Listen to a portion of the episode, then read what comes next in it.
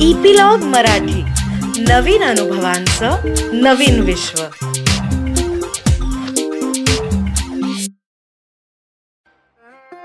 नमस्कार मंडळी. मी रीमा सदाशिव अमरापूरकर सोलकरी मध्ये तुमचं सगळ्यांचं मनापासून स्वागत करते.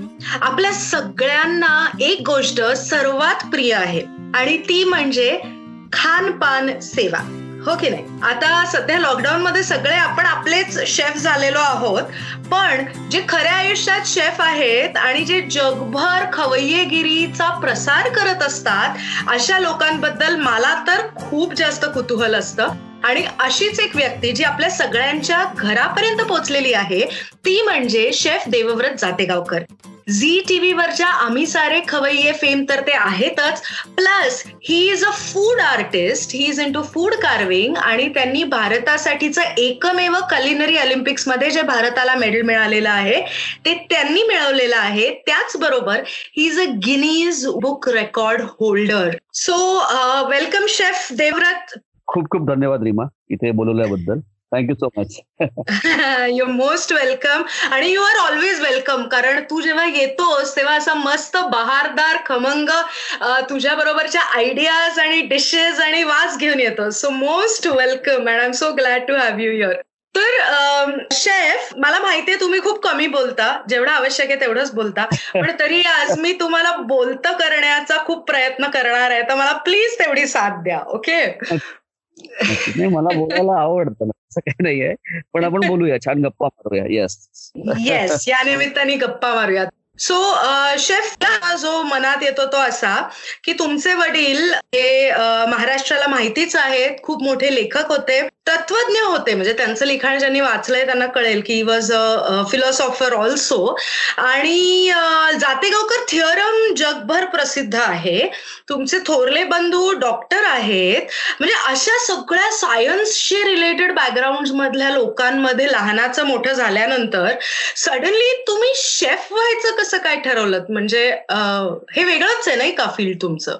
खरं आहे घरामध्ये हॉटेल बॅकग्राऊंडचं असं कोणीच नाहीये. आणि थोडस काहीतरी वेगळं करायची इच्छा होती.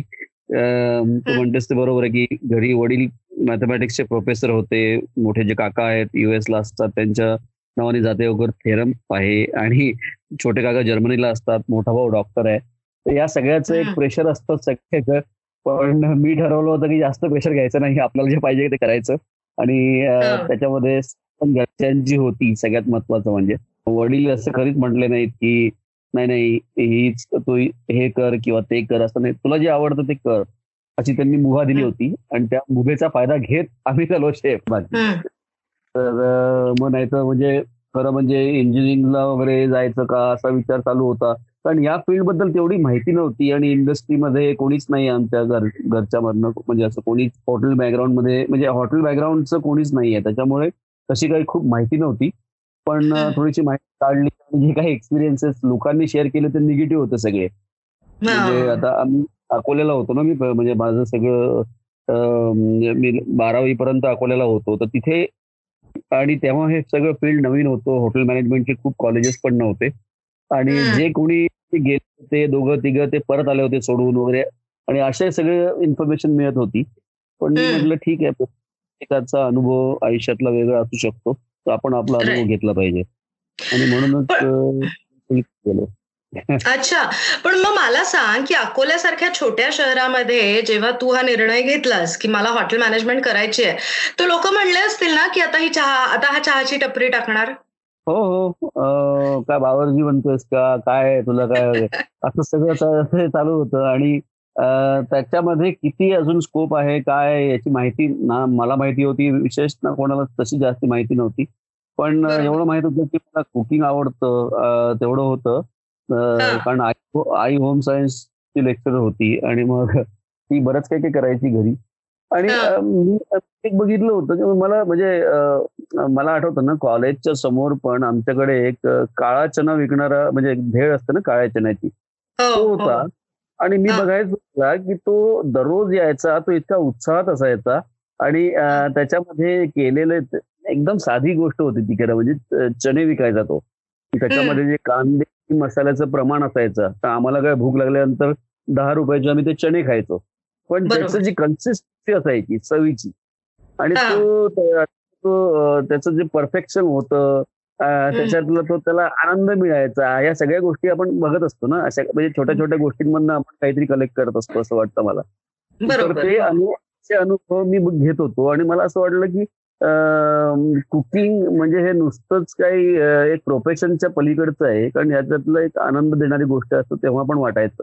म्हणून मला या फील्डमध्ये यायचं होतं तेव्हा खरं. ग्रेट ग्रेट पण it was a blind shot that you took आणि आय थिंक ती जी तुझी ट्रिप होती ब्लाइंडली तू डिसिजन घेतलास आणि you said you want to do it आणि तू ते केलंस त्याची तुला खूपच छान फळं मिळाली. त्याचबरोबर त्या प्रोफेशनमुळे I think you are working on a cruise line an international cruise line a something so. Normal normal लोकांना ना क्रूज म्हणलं ना की असं खूप खूप ग्लॅमरस चित्र डोळ्यासमोर येतं. सो आम्हाला सांग ना कसं असतं रे लाईफ ऑन क्रूज असं? क्रूजचं तुला सांगतो पण त्याच्या आधी तू म्हटलेस ते बरोबर आहे की आता आता म्हणजे या क्षणी मी या फील्डमध्ये आलो हे छान वाटतंय पण जेव्हा. हॉटेल मॅनेजमेंटला मी गेलो तेव्हा. मात्र चित्र वेगळं वेगळं होतं पहिल्या वर्षी. हा. की तेव्हा मात्र तो अभ्यासक्रम आणि सगळ्याच खूप नवीन जागा या सगळ्याचं खूप दडपण पण होतं. आणि अं, तेव्हा नवनवीन गोष्टी आणि माझं जे शिक्षण झालं होतं ते मराठी मीडियममध्ये झालं होतं. आणि.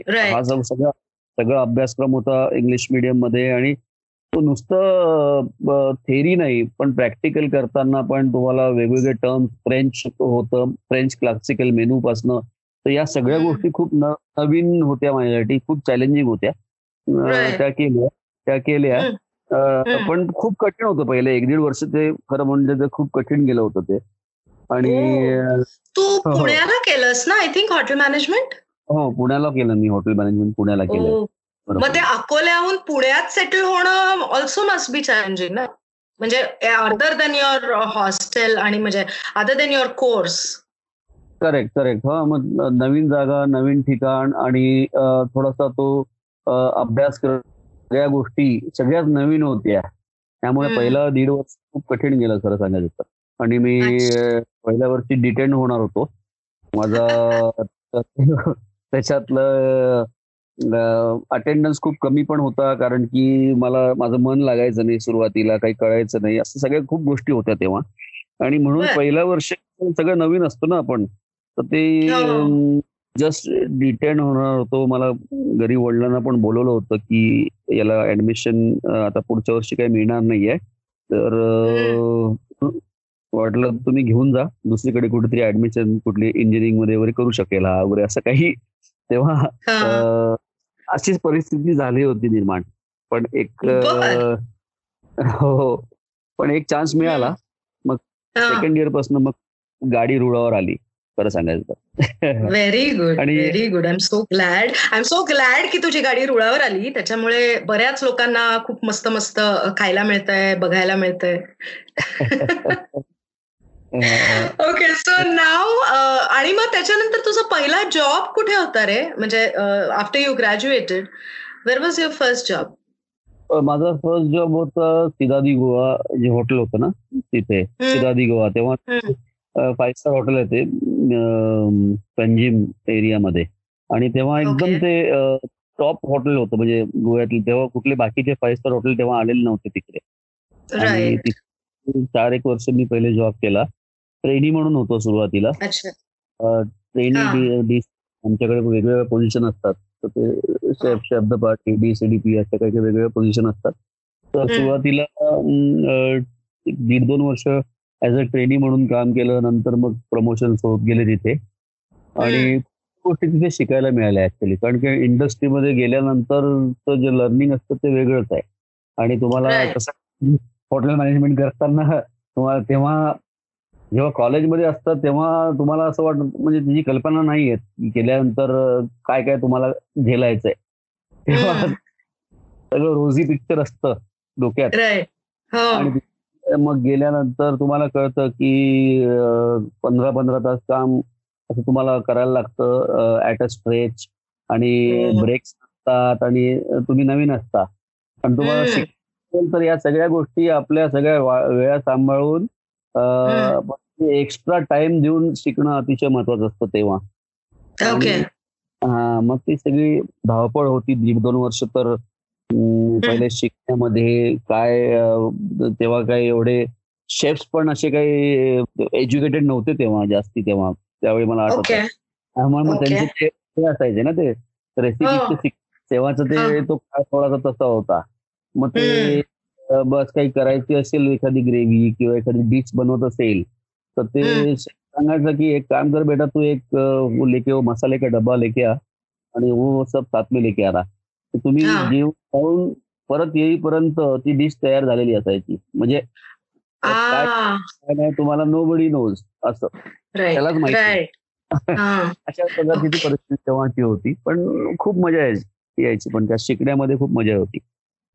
ओके पण मग was your life on the cruise also similarly difficult कारण क्रूज म्हणलं की लोकांसमोर असं रोजी पिक्चर येतं. आणि आय थिंक तू जी जगातली सगळ्यात मोठी क्रूज लायनर आहे QE two Queen Elizabeth two त्याच्यावर यू वर वर्किंग सो तिथली लाईफ पण इतकीच डिफिकल्ट होती जशी सीडाडे मध्ये होती तशी? तिथली लाईफ पण हो म्हणजे तो तो एक वेगळा एक्सपिरियन्स आहे. डिफिकल्ट तर होतीच. पण अर्थात खूप काही शिकून शिकवणारी पण होती दोन्ही पण गोष्टी. होत्या त्याच्यामध्ये. पण क्वीन एलिझाबेथ टूच्या आधी मी सगळ्यात आधी जर्मनीला ऑलिम्पिक व्हॉयेजर नावाच्या शिपवर गेलो होतो सगळ्यात पहिली. शिप माझा तो पहिला अनुभव तिथला ओके ओके तिथे केला होता आणि तेव्हा. कॉन्ट्रॅक्ट नऊ नऊ महिन्याचे असायचे आणि. मला माहिती नव्हतं सगळं आणि गेलो पहिले पंधरा दिवस तर काय ड्रायडॉकला होती शिप म्हणजे जस्ट सुरुवात होणार होती शिपला मग. तिथे ते पंधरा दिवस तर काय वाटलं नाही नॉर्मल जसं. आपण हॉटेलमध्ये काम करतो तसं वाटलं पण नंतर मग जेव्हा शिफ्ट सुरू झाली तेव्हा कळलं की रफती काय असतो. आणि. तुम्हाला मळमळतं सगळं या सगळ्या सगळा अनुभव स्टार्ट झाला. सगळं एक दीड महिना सगळं त्याच्यातनं म्हणजे त्याची सवय व्हायला थोडीशी वेळ लागली. तर. त्याची सवय सवय व्हायला थोडा वेळ लागतो. ती झाली. पण त्यानंतर ट्विटचं लाईफ पण खूप मस्त होतं खरं. म्हणजे आमचं आम्ही वर्ल्ड क्रूज करायचो. पासून सुरुवात व्हायची. आणि मग पूर्ण असं तीनदा मी जगाला फेऱ्या मारल्यात म्हणजे शिपमुळे आणि छान होतं. पनामा कॅनल वगैरे मग ऑस्ट्रेलिया हाँगकाँग इंडियाला पण आलो होतो असं म्हणजे असं करता करता. त्याचं कसं असतं शिप वरती कसं असतं की सकाळी सात वाजतापासून ते रात्री बारा अकरा पर्यंत तुम्ही बिझी असता कंटिन्युअस मध्ये कधी. थोडा ब्रेक ब्रेक असतो मध्ये वगैरे थोडा एक. दोन तीन तास वगैरे पण असं असतं की आणि आता इथे जसं हॉटेलमध्ये जी लोक पंधरा लोक काम करतात तिथे तिघ किंवा चौघ तिघ किंवा चौघांना करायला लागतं ते काम तेवढं. प्रेशर वगैरे. आणि तपसी मी अनुभवलेत खूप म्हणजे क्यू ला मला आठवतं की एक दिवस तर आज इतका भयंकर रस्ती होता की आठ ते दहा अशा मीटरच्या लाटा अक्षरशः. डेकवर येत होत्या आणि. मी आम्ही किचनमध्ये काम करत होतो सगळे हा. जॅकस्टॅक असतात त्याच्यावर प्लेट्स लावतात अंडी. होती दोनशे तीनशे अंडी खाली पडली जॅकस्टॅक खाली पडले म्हणजे भयंकर Oh. परिस्थिती झाली होती मग ती वा. स्ट्रीप फिरवली दुसऱ्या जवळच्या पोर्टवर नेली असं पण झालं ओ मग तेव्हा तुम्हाला वाटतं मात्र की म्हणजे आपण इतक्या कारण तुम्ही लांब असता. खूप तुमच्या जवळ नातेवाईक मित्रमंडळी बसणं लांब असता. आणि तिथे. असते प्रेम. असते पण कसं असतं सगळेच इतके बिझी असतात. तर तसं म्हणजे तुम्हाला एकटे पण हा अनुभवायला लागतोच तिथे. हे मात्र. राईट पण गोष्टी शिकायला मिळतात. तुम्हाला ते पोर्ट्स त्या पोर्ट्सवर जातात. मेन्यूजमध्ये म्हणजे तिथे ऍक्च्युअली कसं की कुकिंग होतं. इटलीमध्ये गेल्यानंतर इटली मधला जो एखादा सॉस असेल अराबियाचा सॉस असेल किंवा कुठलाही पास्ता असेल तो कसा बनतो काय बनतो हे ऍक्च्युली बघायला मिळतं आणि खायला मिळतं तिथलं क्युझिन तर तो एक खूप शिकण्यासारखी करेक्ट. म्हणजे इनफॅक्ट मी पुढचा प्रश्न तोच विचारणार होते की म्हणजे तू जग फिरलास राईट कार्तिकेयासारखे तू तीन पृथ्वीला प्रदक्षिणा मारल्यास. तर तर मला सांग की हे क्विझिन आणि तुझ्या फील्ड मधलं तर तुला खूप शिकायला मिळालं. पण अदर दॅन दॅट एक जग बघितल्यानंतरचं जे एक विजडम येतो तो काय म्हणजे काय शिकायला मिळालं तुला? मला म्हणजे मला एक गोष्ट बघायला मिळाली की म्हणजे वेगवेगळ्या संस्कृतीमधल्या लोक म्हणजे वेगवेगळे इटालियन फिलिपिनोज आणि ऑस्ट्रेलियन असे सगळे क्रू एक एकत्र आम्ही काम करायचो. तर त्याच्यामुळे जी एक वेगळ्या प्रकारची मैत्री त्यातनं आमची झाली. एक दुसऱ्याची अजूनही आम्ही कॉन्टॅक्टमध्ये आहोत. कोणा काही आमचे फ्रेंड तर मला असं वाटतं कुठेतरी माणुसकी हा सगळ्यांना बांधणारी गोष्ट आहे. माणुसकी आणि प्रेम. तर ते कुठलीही कुठली संस्कृती असो कुठलाही माणूस असतो पण तुम्ही जर तर आपुलकी असेल तर आपण ऑटोमॅटिक बांधला जातो. जरी खाद्य संस्कृती वेगवेगळ्या असल्या तरी हरकत नाही.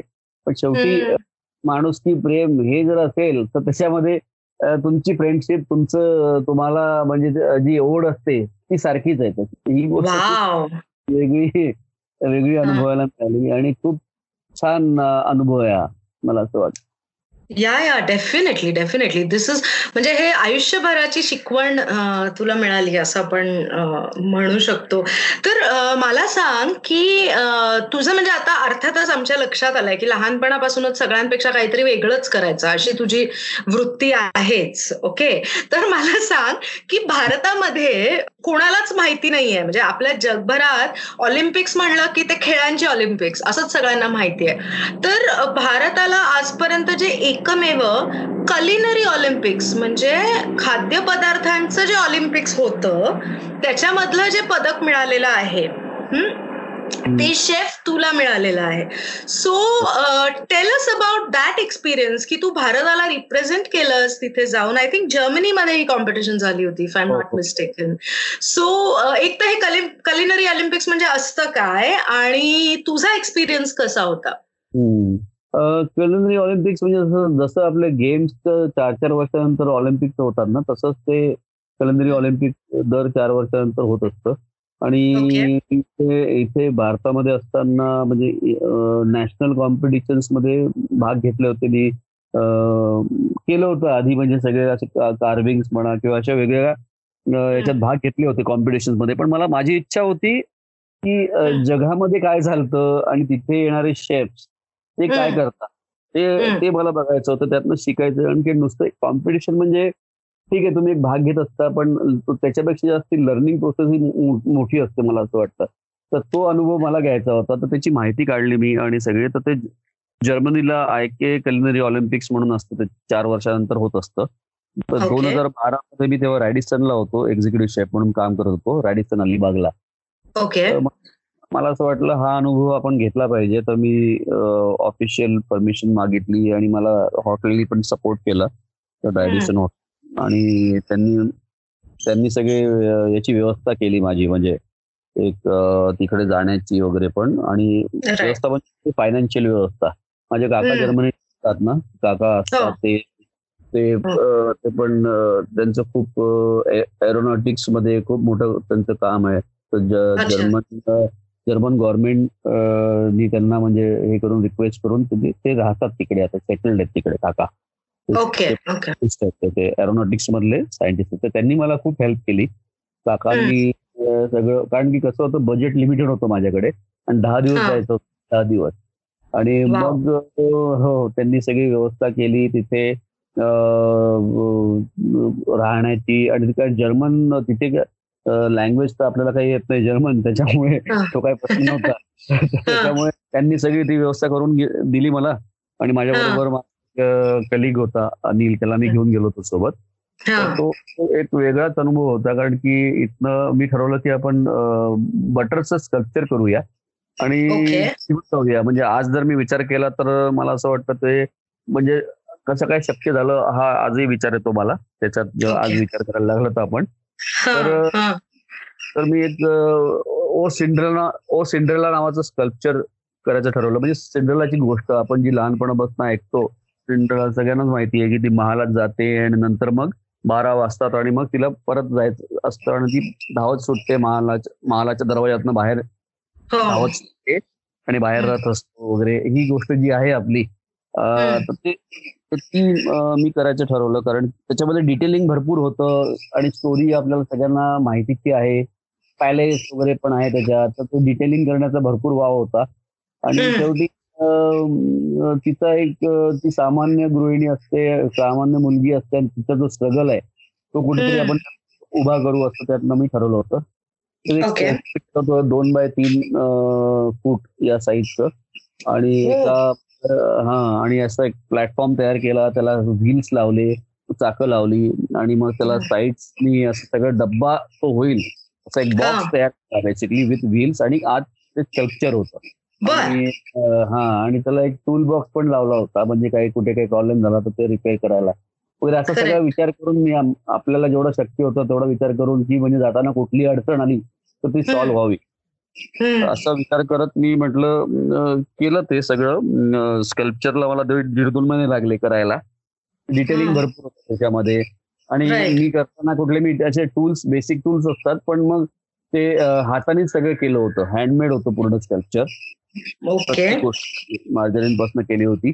आणि त्याला मार्जरीन जे असतं त्याला एक टेम्परेचरमध्ये ते ठेवायला लागतं. मार्जरीन म्हणजे बेसिकली हा आपण Okay. वगैरे खातो बेकरीमध्ये जे वापरतात. बटर बटर प्रकार त्याच्यापासून ते केलं होतं. मार्जरीन म्हणजे त्याचं देशी व्हर्जन आय थिंक डालडा असतं ना? सिमिलर पकडून चालतं. त्या पद्धतीचं एक ऑइलपासून बनणारा हा पदार्थ आहे. जसं. खारी पफ्स वगैरे असतात ना बनतात बेकरी मधले हो. त्याच्यामध्ये हा. हे वापरलं जातं. तर. त्याच्यापासून मी ते तयार केलं होतं ओ सिंड्रेला कल्चर. तर तयार केलं. पण अलिबाग वरनं परत आता जर्मनीला न्यायचं होतं ते खूप मोठा. प्रवास होता आणि. ते एकदा गाडीत ठेवल्यानंतर कारण फास्ट गाडी नेता येत नाही कारण ते डॅमेज होईल ना स्कल्पचर हो हो बरोबर एकदम पंधरा वीसच्या स्पीडनी आम्ही गेलो सात तास लागले एअरपोर्टला पोचायला सात तास तिथे लागले आणि नंतर मग ते एअरपोर्टला ते बघून हैराण झाले जेव्हा चेक इन करायला गेलो होतो मी त्यांना. कळलंच नाही हे काय घेऊन आलायत म्हणून पहिले. तर आहे इंडियासाठी आहे मी चाललोय असं तसं. सांगितलं. त्यांना हे आम्ही काही गॅरंटी घेऊ शकत. नाही तुटणार आहे वगैरे. तर. त्याच्यामुळे काही शक्य नाही वगैरे असं सांगितलं मला पहिले. पण मग नंतर ते मला एकाने हेल्प केली जातेगावकर नावाचा एक मला तिथे तो ऑन ड्युटी मॅनेजर होता त्या दिवशी. खूप हेल्प केली त्यांनी. आणि एक वेगळ्या कंटेनरमध्ये मला. त्याची सोय सोय करून दिली स्कल्पचर न्यायची. आणि ओके. जर्मनीला लँड केलं आम्ही आणि. उतरल्यानंतर बघितलं तर फक्त फाईव्ह टू टेन पर्सेंट त्याला डॅमेज झाला होता बाकी तसं होतं स्कल्पचर मग जरा धीर आला आम्हाला हा मी तेच म्हणलं इथे मीच आता निश्वास सोडते तर तुम्हाला कसं झालं असेल हो ना पण. नंतर खरी गंमत तर अजून नंतर सुरू झाली कारण. काय होतं की आम्ही आता पहिल्यांदाच गेलो होतो तिकडे त्या. सगळ्या कॉम्पिटिशनला. पहिले ते बघितले दोन तीन दिवस तिथे पहिले म्हणजे ज्या दिवशी कॉम्पिटिशन होतं त्याच्या आदल्या दिवशी गेलो. तर तिथे बघितलं तर सगळे जे एक वेगवेगळ्या कंट्रीज मधनं आले होते लोक शेफ तर ते सिक्स्टी साठ कंट्रीज मधनं होते वेगवेगळे. अठराशे शेफ्स आले होते तेव्हा. आणि ते प्रत्येकाचा ताफा होता सोबत. आता त्यांचं. कसं असतं त्यांना खूप सपोर्ट असतो गव्हर्नमेंटचा त्यांना माहीत. असतं ते बऱ्याचशा सोयी देतात बस असते मिनी बस करून कोणी आलंय कोणी युरोप मधलेच तिकडचेच कंट्री मधले काही आलेले आहेत बस करून वगैरे असे. आणि सगळ्यांकडे बऱ्याच गोष्टी आहेत आता आता आम्ही स्कल्पचर तर केलं होतं पण त्याला बॅकग्राऊंड नव्हतं केलं लाईट्स वगैरे काहीच नव्हते लावले कारण की ते लुक. चांगला व्हावा त्या दृष्टीने मग जो डब्बा होता त्याला डिसमेंटल केलं त्याचाच एक. बॅकग्राऊंड तयार केलं बाहेर तिथे एका. दुकानात जाऊन काही पेपर आणले थोडे लाइट आणले अशा गोष्टी केल्या आणि तयार. केलं त्याला बॅकग्राऊंड बॅकग्राऊंड तयार केलं. असं सगळं. केलं आणि. डिटेलिंग अजून वाढवलं आम्ही तिथे बसून. अजून वेळ होता तर डिटेलिंग केलं सगळं त्याचं. हा.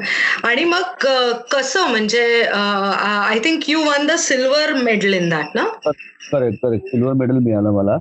आणि ते एक वेगळाच अनुभव होता तो ऍक्च्युली असं कारण की how how was it how was it कारण तू हे स्वतःहून घेतलेला इनिशिएटिव्ह होता तसा देशाचा म्हटलं तर गव्हर्नमेंटचा तसा सपोर्ट नव्हता तुला. पण तरीही ते मिळालं आणि you are kind of representing our country at the same time काय फिलिंग होती ती? What was the feeling feeling म्हणजे मला माझ्या मला मिळाल्यापेक्षा तिथे स्टेजवर अनाऊन्स केलं गेलं की सिल्वर मेडल फॉर इंडिया असं त्यांनी. अनाऊन्स केलं. तर त्याचा. मला जास्ती झाला. म्हणजे त्याचं. एक वेगळं फिलिंग होतं ते. की भारताचं जे आपल्या देशाचं नाव तिथे अनाऊन्स होतंय आपल्याला जेव्हा म्हणजे कोण हम्म. मी असेल किंवा कोणी असेल पण आपल्या देशाचं तिथे जर्मनीमध्ये जाऊन तिथे मेडल फॉर इंडिया असं जेव्हा आलं तेव्हा वेगळं फिलिंग आहे ते सांगता येण्यासारखं नाहीये राईट. पण असं ऊर भरून आलं असेल ना अभिमानाने? खूप सॅटिस्फाईंग वाटलं मला.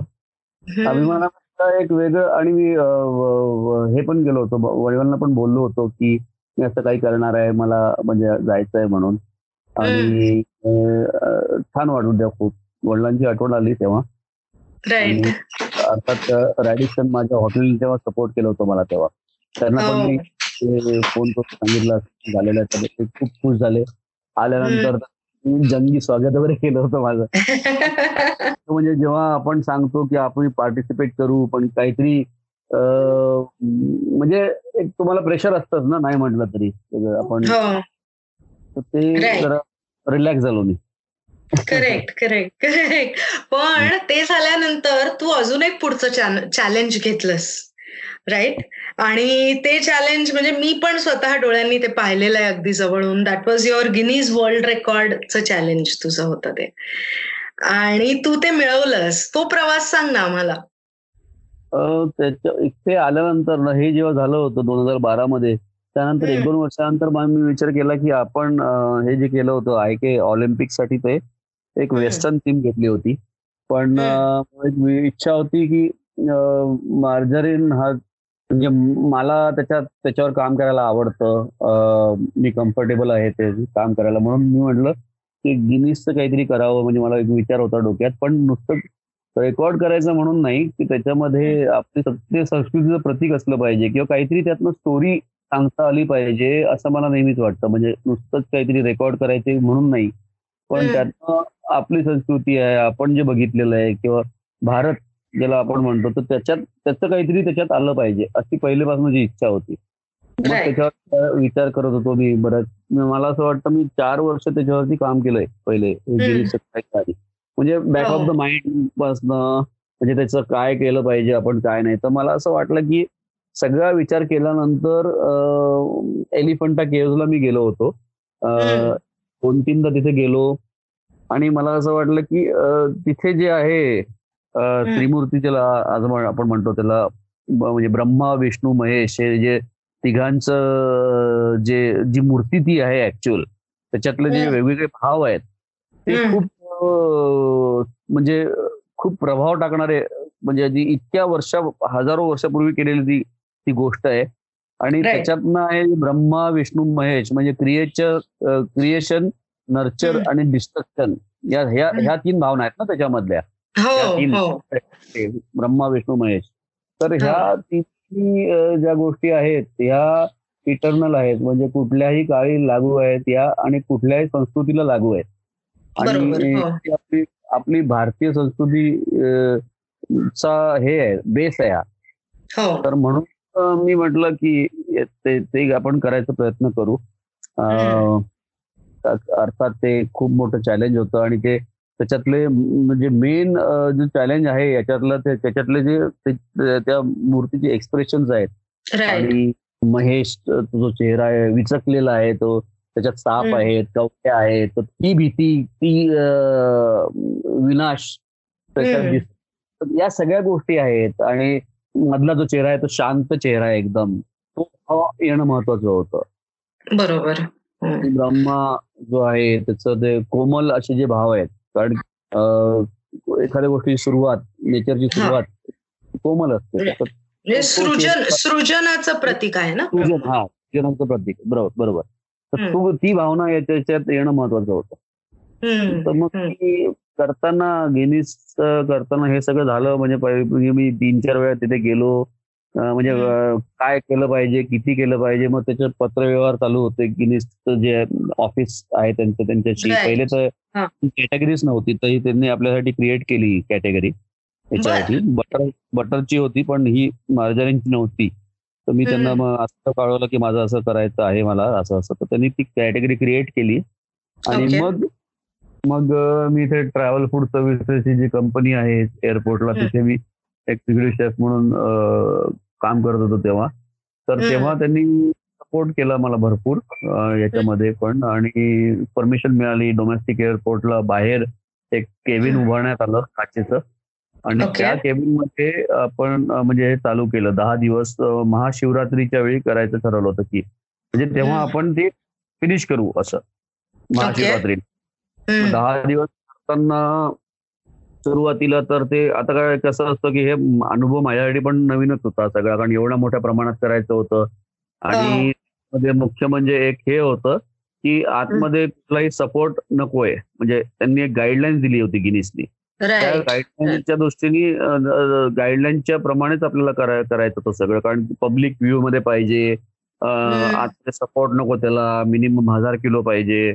वगैरे अशा सगळ्या त्यांनी. गाईडलाईन्स दिल्या होत्या मग ते करताना. ते काचेच्या मध्ये पब्लिक व्ह्यू मध्ये सगळं करणं चालू केलं आणि करताना ते क्रॅक होत होतं कारण की टेम्परेचर कधीतरी जास्ती होत होतं आणि ते वजन. पेलत नव्हतं असं सगळे चॅलेंजेस आले आणि. सुरुवात पहिल्या पहिल्या दुसऱ्या दिवशी जेव्हा मी केलं तेव्हा सगळ्यांसमोर ते पूर्ण पूर्ण पूर्ण खाली पडलं ते पूर्ण स्कल्पचर तर हे सगळं चालू होतं आणि दुसऱ्या दिवशी आम्ही म्हणजे आदल्या दिवशी सगळं तयार केलं वगैरे ते आणि दुसऱ्या दिवशी सकाळी दहा वाजता जेव्हा पब्लिक बघतात सगळं तर त्या सगळ्यांसमोर ते सगळं कोसळलं केलेलं पूर्ण. स्कल्पचरचं स्कल्पचर Okay. पूर्ण कोसळलं.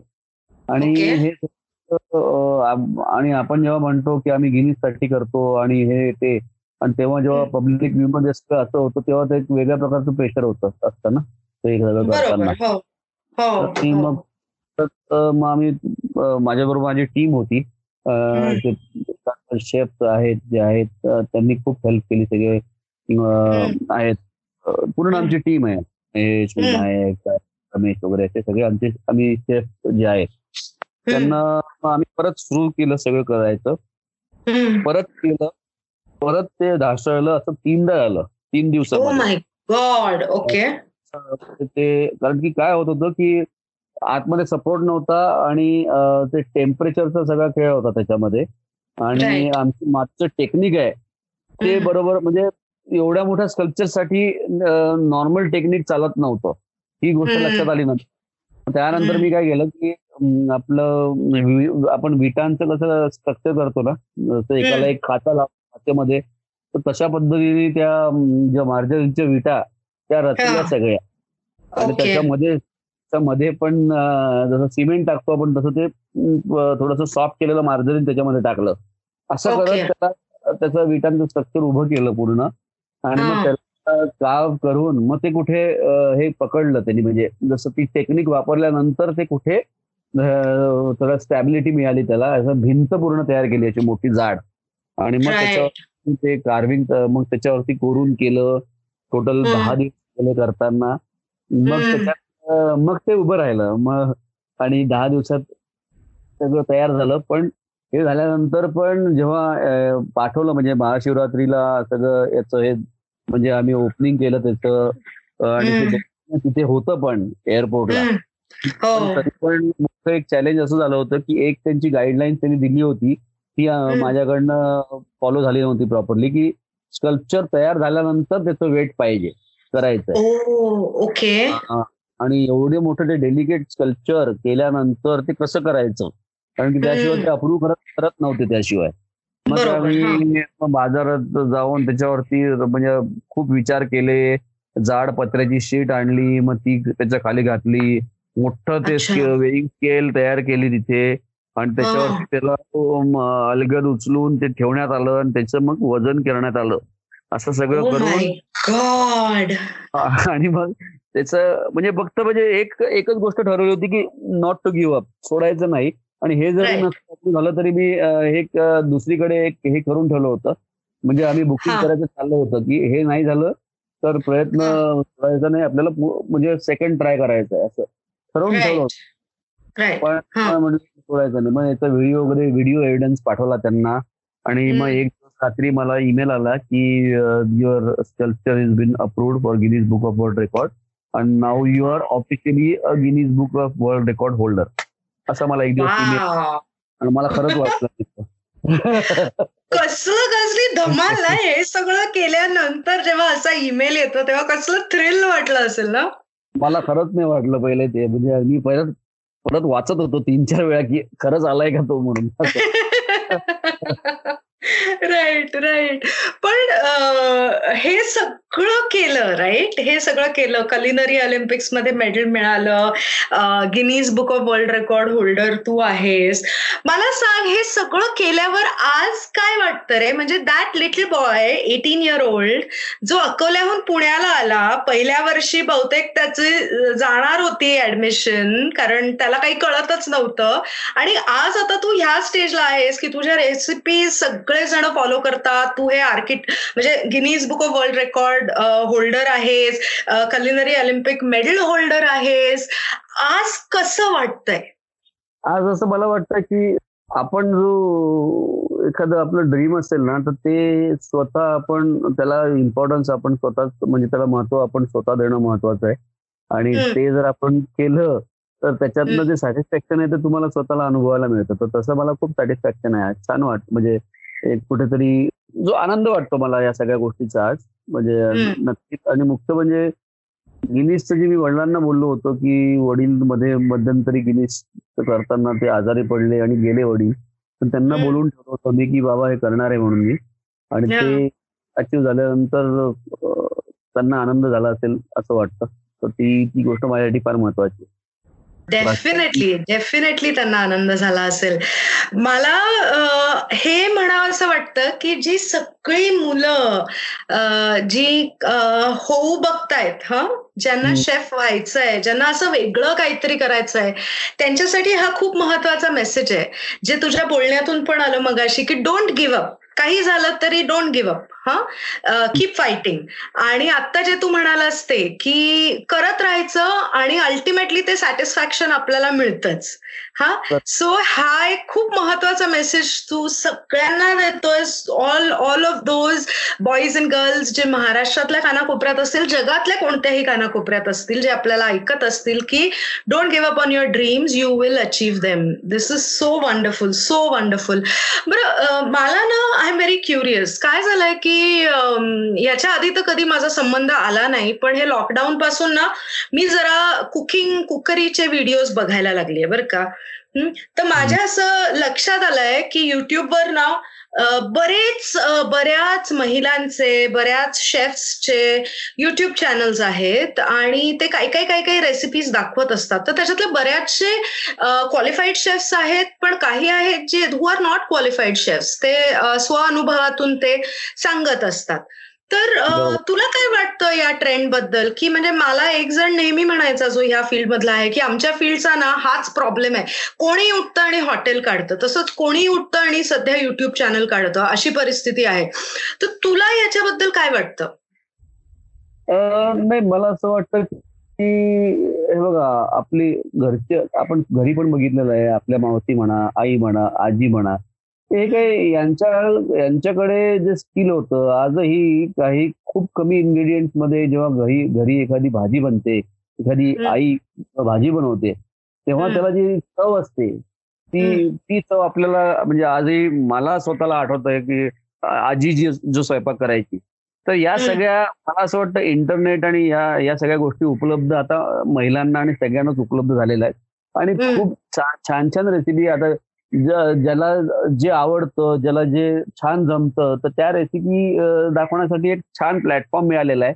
आणि शेफ्स पासनं ते महिलांपर्यंत किंवा मुलांपर्यंत पण हॉटेल मॅनेजमेंटचे मुलं पण काही छान छान रेसिपी दाखवताना दिसतात. तर मला असं वाटतं खूप छान प्लॅटफॉर्म आहे आणि सगळ्यांनी दाखवावं त्याच्यावरती आपापले आपापलं स्किल आणि ऑडियन्स तर सगळ्यांसाठीच आहे.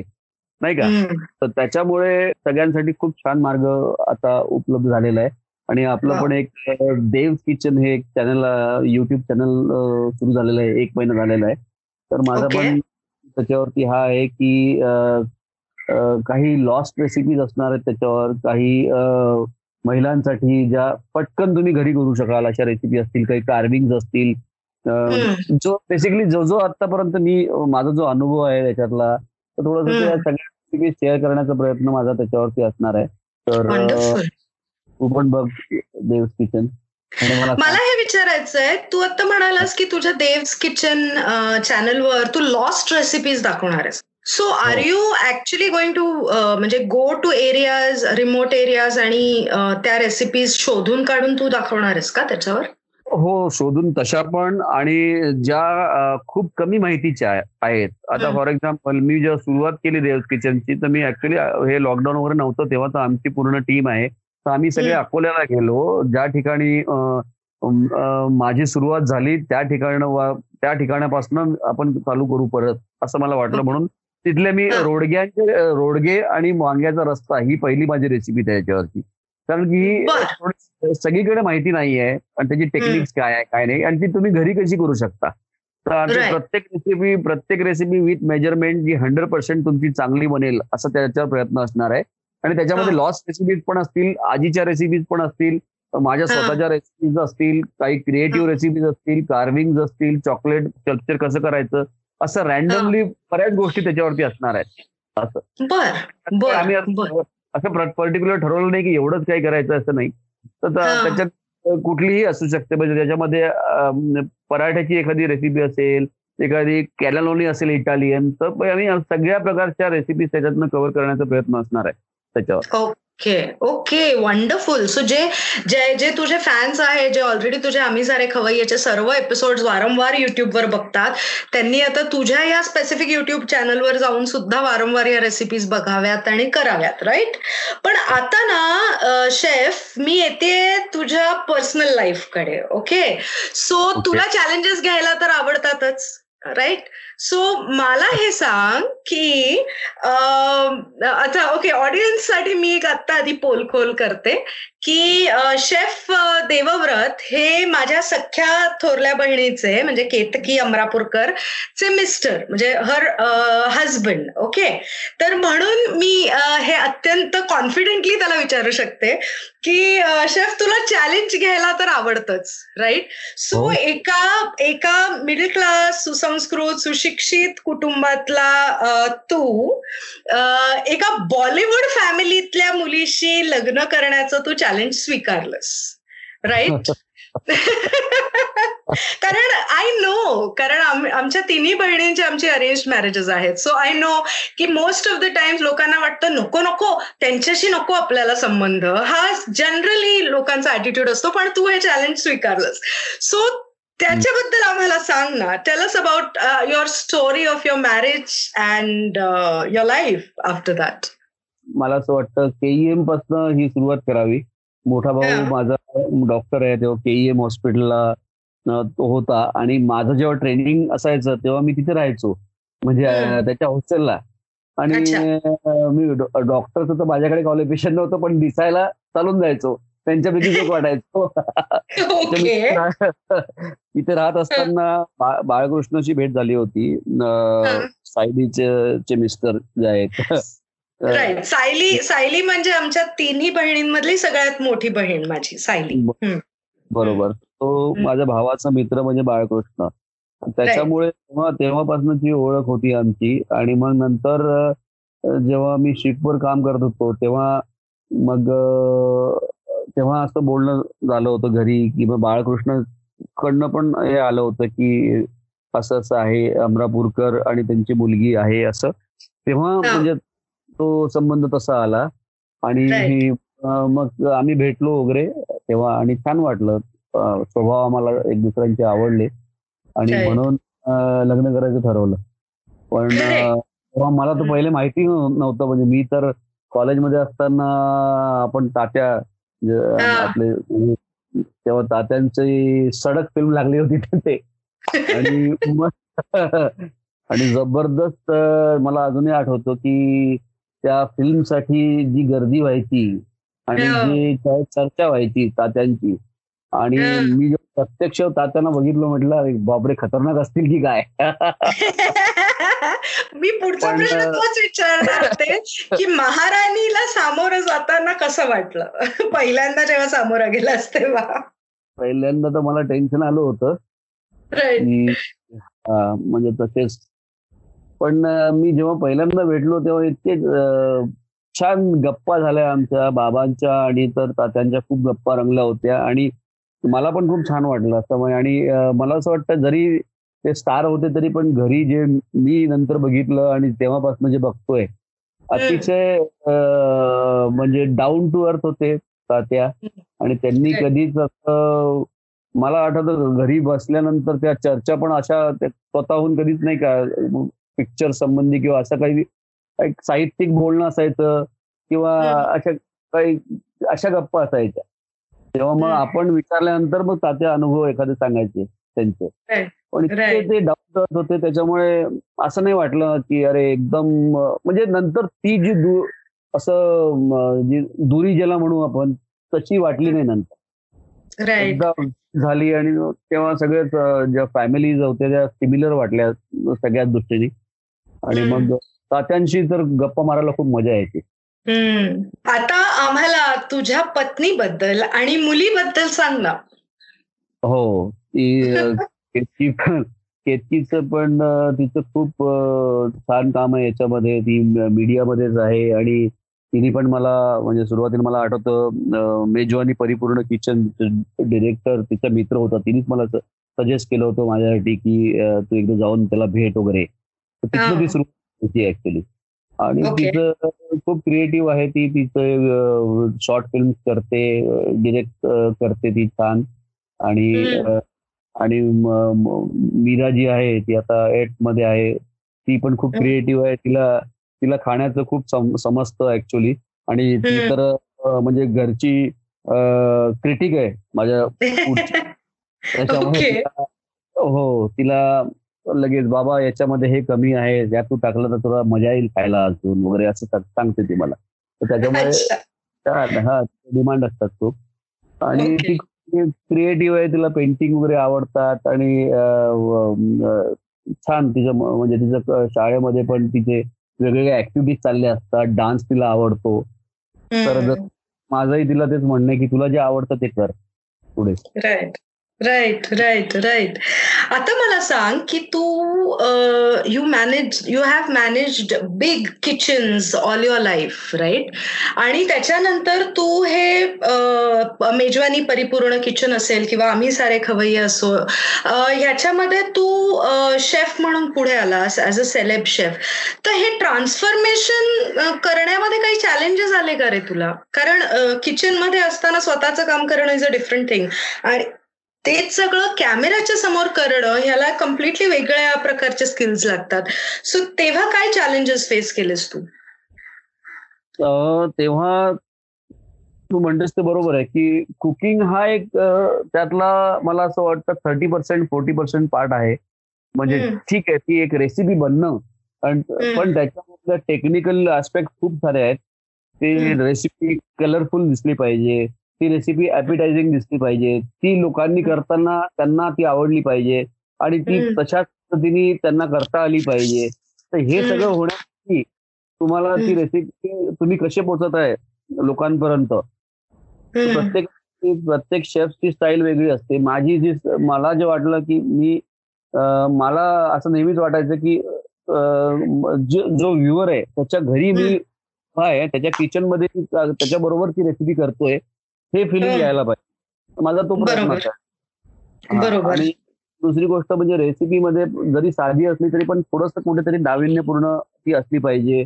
त्याचं आपण साधारणपणे महाराष्ट्र आपलं जे फूड आहे आपलं आपली जी खाद्य संस्कृती आहे त्याच्यामध्ये आपण पदार्थ करतो पण तो कशा प्रकारे पुढे सजव सजवून करता येईल ही गोष्ट नसते. कुठेतरी मिसिंग असते. बरोबर. हो.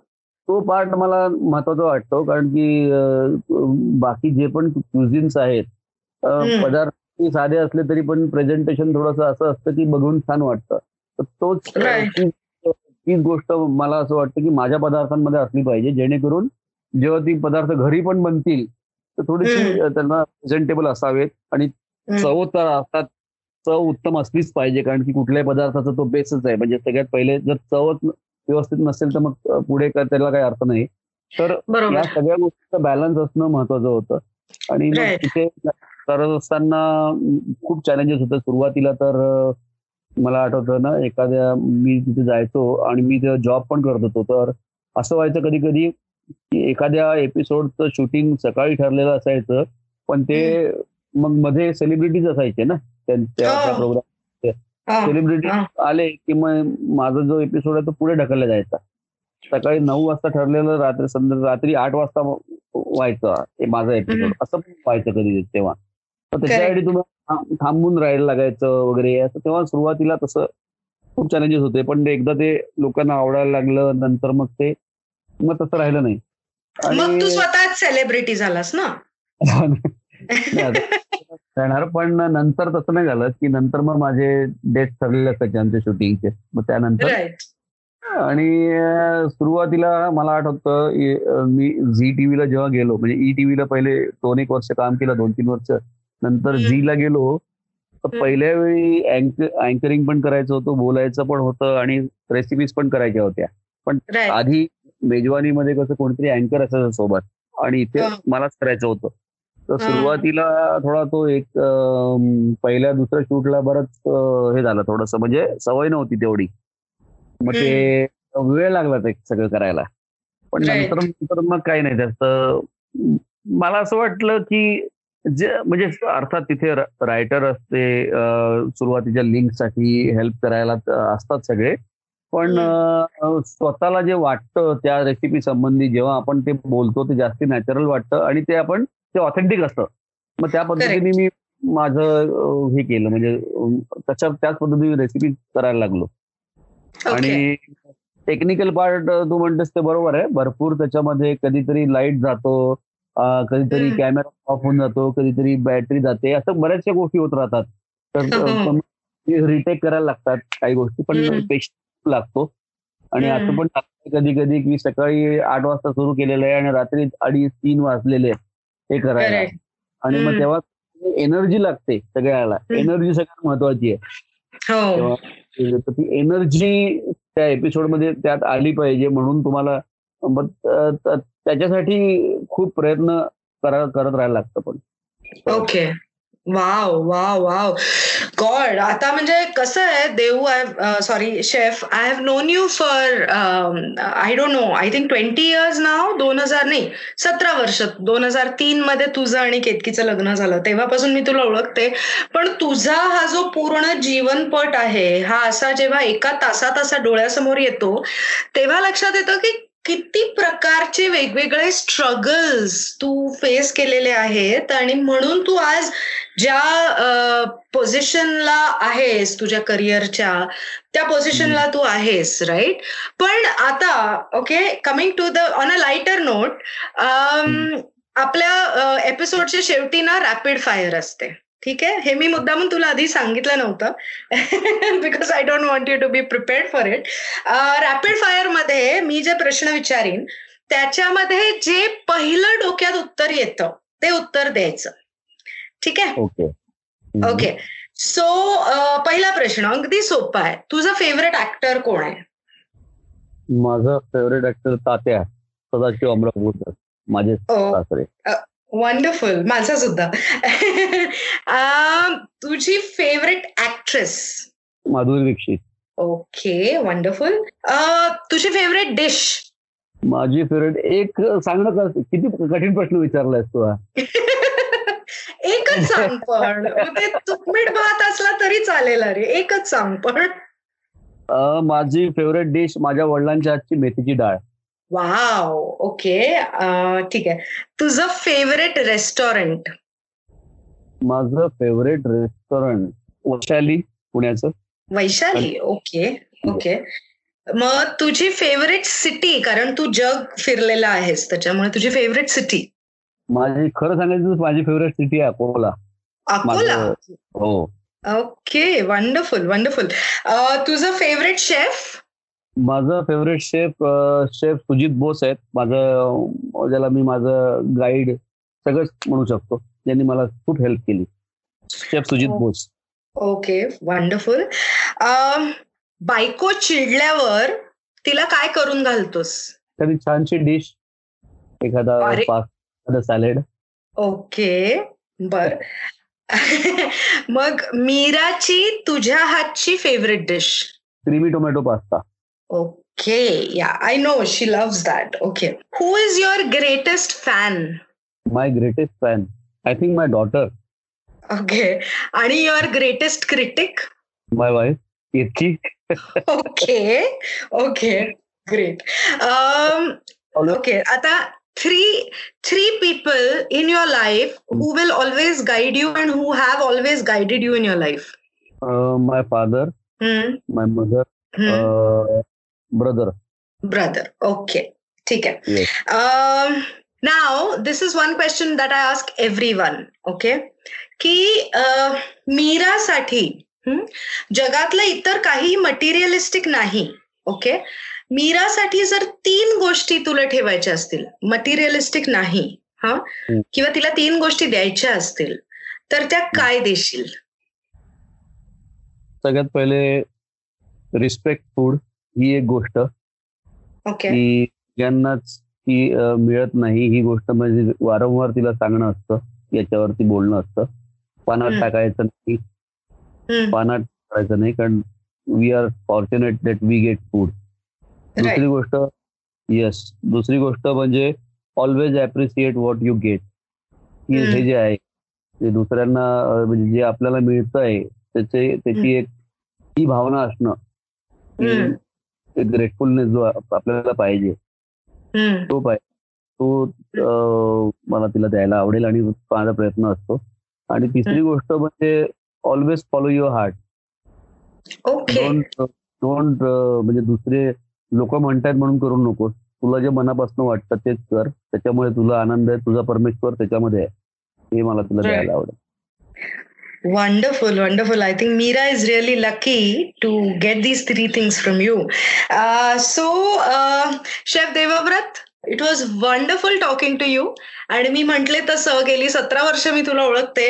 पण आज हे जे काही एका तासात मला ऐकायला मिळालेलं आहे ते खरंच थ्रिलिंग आहे. म्हणजे आपण अजून एखादा एपिसोड डेफिनेटली करू. कारण अजून तुझे खूप असे अनुभव आय एम शुअर असतील की जे अजून लोकांना खूप ऐकायला आवडतील. आणि थँक्यू सो मच आम्हाला वेळ दिल्याबद्दल. धन्यवाद. आणि मला एकच ऍड करावं असं वाटेल इकडे. जी नवीन जनरेशन आहे किंवा जे आता या कुठल्याही फील्डमध्ये जात असतील की. एक छोटस वाक्य मी ऐकलंय ते सांगावं असं वाटेल की future belongs to those who believe in the beauty of their dreams आणि हे वाक्य मला खूप मोटिवेट करतं. तर मला असं वाटतं आपले जे ड्रीम्स आहेत त्याच्यातली जी ब्युटी जो ओळखतो आणि त्याच्या त्या मार्गावर चालतो त्याला. त्याचं फ्युचर नक्कीच ब्राईट असणार आहे. तर ही गोष्ट थोडीशी मला सांगावीशी वाटेल सगळ्यांनाच. Yes thank you so much thank you आणि on this lovely note chef will see you again soon thank you तर मंडळी हा होता आपल्या आजच्या मुलाखतीचा प्रवास.